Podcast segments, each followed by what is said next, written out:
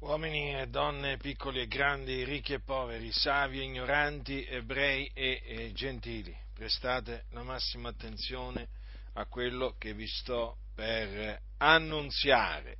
Gesù Cristo è l'agnello di Dio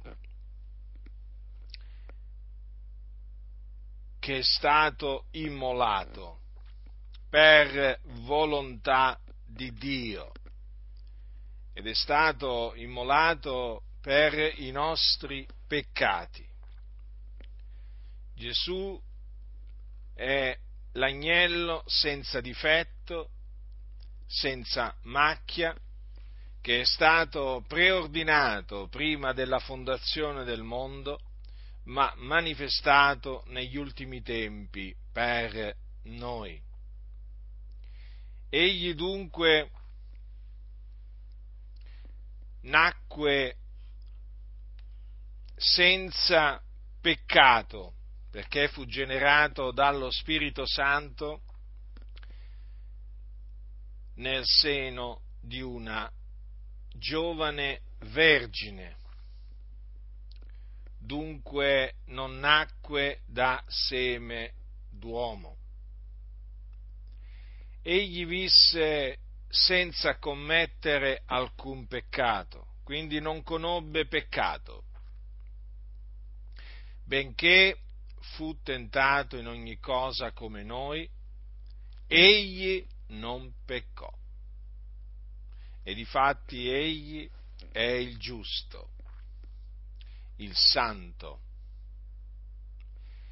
E dopo avere predicato l'Evangelo del Regno, dopo avere guarito gli ammalati, cacciati i demoni, risuscitati i morti, dopo essere andato in giro facendo del bene, guarendo tutti coloro che erano sotto il dominio del diavolo, perché Dio era con lui, egli fu arrestato e dato nelle mani dei capi sacerdoti,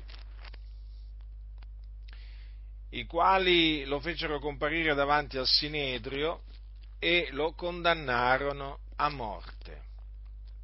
Lo condannarono a morte perché reputarono che avesse bestemmiato, in quanto Gesù aveva proclamato di essere il figlio di Dio.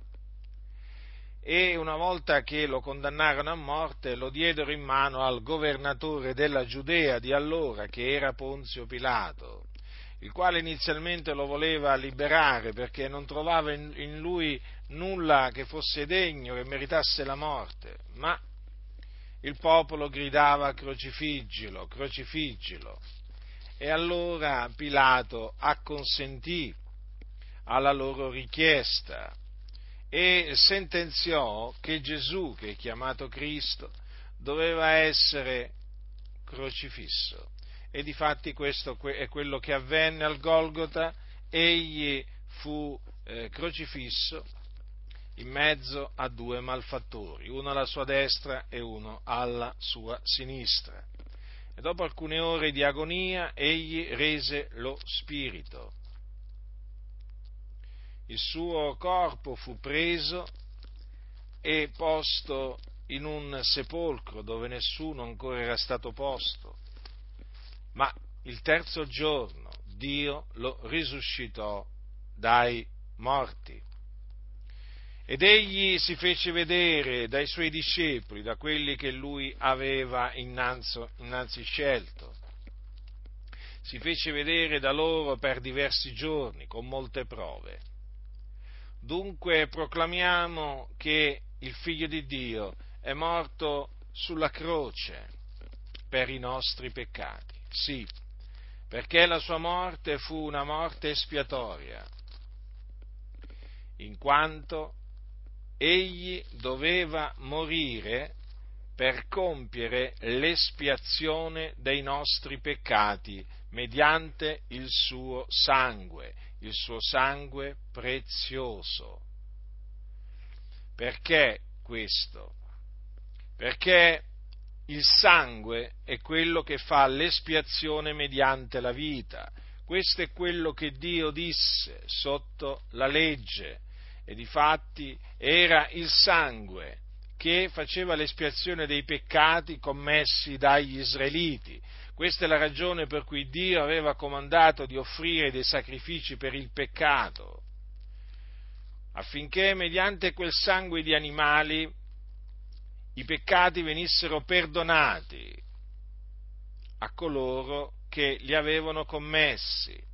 Infatti c'era un giorno nel calendario ebraico che era la festa dell'espiazione, che è lo Yom Kippur, nel quale appunto il Signore aveva ordinato di offrire determinati sacrifici per il peccato e il sangue che veniva sparso serviva a fare l'espiazione dei loro peccati. E difatti il Signore aveva detto, in quel giorno si farà l'espiazione per voi, affin di purificarvi, voi sarete purificati da tutti i vostri peccati davanti all'Eterno. Ora quei sacrifici di animali, quei sacrifici il, che venivano offerti per i peccati, erano l'ombra del sacrificio di Cristo Gesù del sacrificio che avrebbe compiuto l'agnello di Dio, ben preordinato prima della fondazione del mondo, che avrebbe compiuto nella pienezza dei tempi. E difatti è questo è quello che è avvenuto. Infatti Gesù Cristo ha offerto se stesso, ha offerto la sua vita per la remissione dei nostri peccati. Quindi il Dio lo ha mandato nel mondo affinché lui fosse la propiziazione per i nostri peccati. Ecco perché noi proclamiamo che Gesù ha sparso il suo sangue per la remissione dei nostri peccati. Ed è risuscitato il terzo giorno a cagione della nostra giustificazione. Dunque ora, e questo lo attestano tutti i profeti, chiunque crede in Lui riceve la remissione dei peccati mediante il suo nome.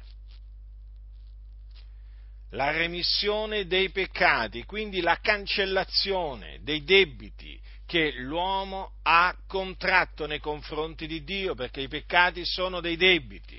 Ora, ascoltatemi voi che siete senza Cristo, senza Dio nel mondo, voi che siete sotto il peccato e che siete sulla via della perdizione.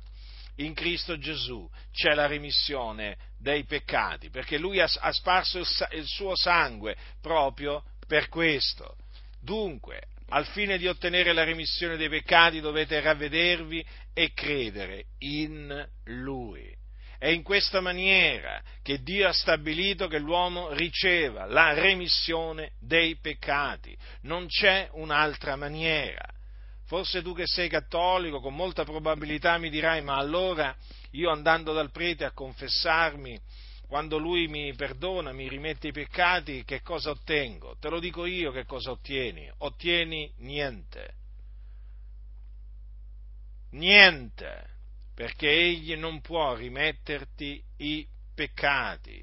I peccati, la remissione dei peccati si ottiene mediante la fede nel Signore Gesù Cristo, credendo che Lui è morto sulla croce per i nostri peccati, secondo le scritture che fu seppellito, che risuscitò dai morti il terzo giorno, secondo le scritture, e che apparve ai suoi discepoli, perché questo è l'Evangelo, potenza di Dio per la salvezza di che crede. Quindi sappilo, per ottenere la remissione dei peccati, per ottenere la salvezza dai peccati, per ottenere la riconciliazione con Dio, ti devi ravvedere e credere nel Signore Gesù Cristo. Non c'è un'altra maniera.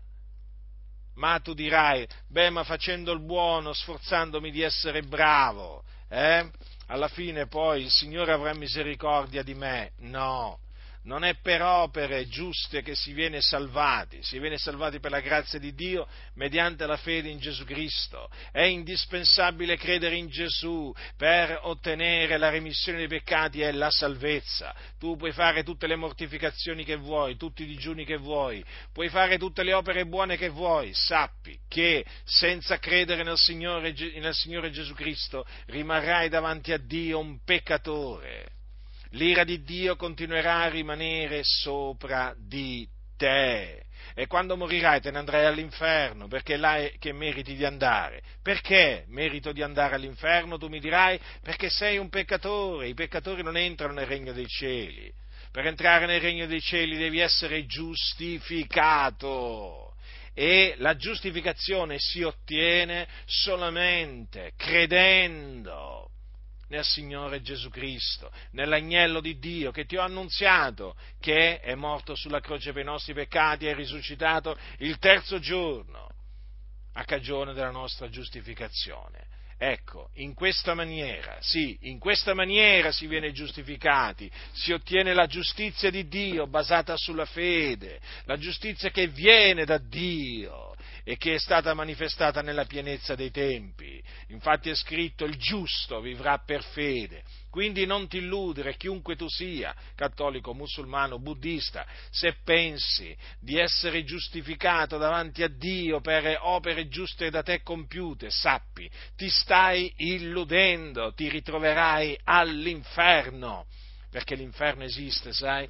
Ti hanno detto forse che l'inferno è un'invenzione della Chiesa per spaventare le persone? No, non è un'invenzione della Chiesa, l'inferno è un luogo reale, un luogo di tormento reale dove arde il fuoco e dove vanno coloro che muoiono nei loro peccati e quindi anche tu andrai all'inferno se morirai nei tuoi peccati ma se ti ravvederai, se crederai nel Signore Gesù Cristo, allora sarai salvato dai tuoi peccati, ti saranno rimessi e otterrai la vita eterna in Cristo Gesù, che è il dono di Dio. E quindi avrai la certezza di scampare le fiamme dell'inferno quando morirai, avrai la certezza che l'anima tua sarà salvata dal Signore nel suo regno celeste, dove appunto coloro che entrano si riposano dalle loro fatiche. Quindi che, che dirai? Che farai? Io ti scongiuro nel nome del Signore a ravvederti e a credere nel Signore Gesù. Egli è l'agnello di Dio che è stato immolato nella pienezza dei tempi, è stato immolato. Quindi l'uccisione di Gesù, perché Gesù fu ucciso dai giudei, eh, era stata preordinata da Dio preordinato da Dio affinché Egli fosse la propiziazione per i nostri peccati. Quindi guardate a Gesù, guardate a Gesù, all'agnello di Dio.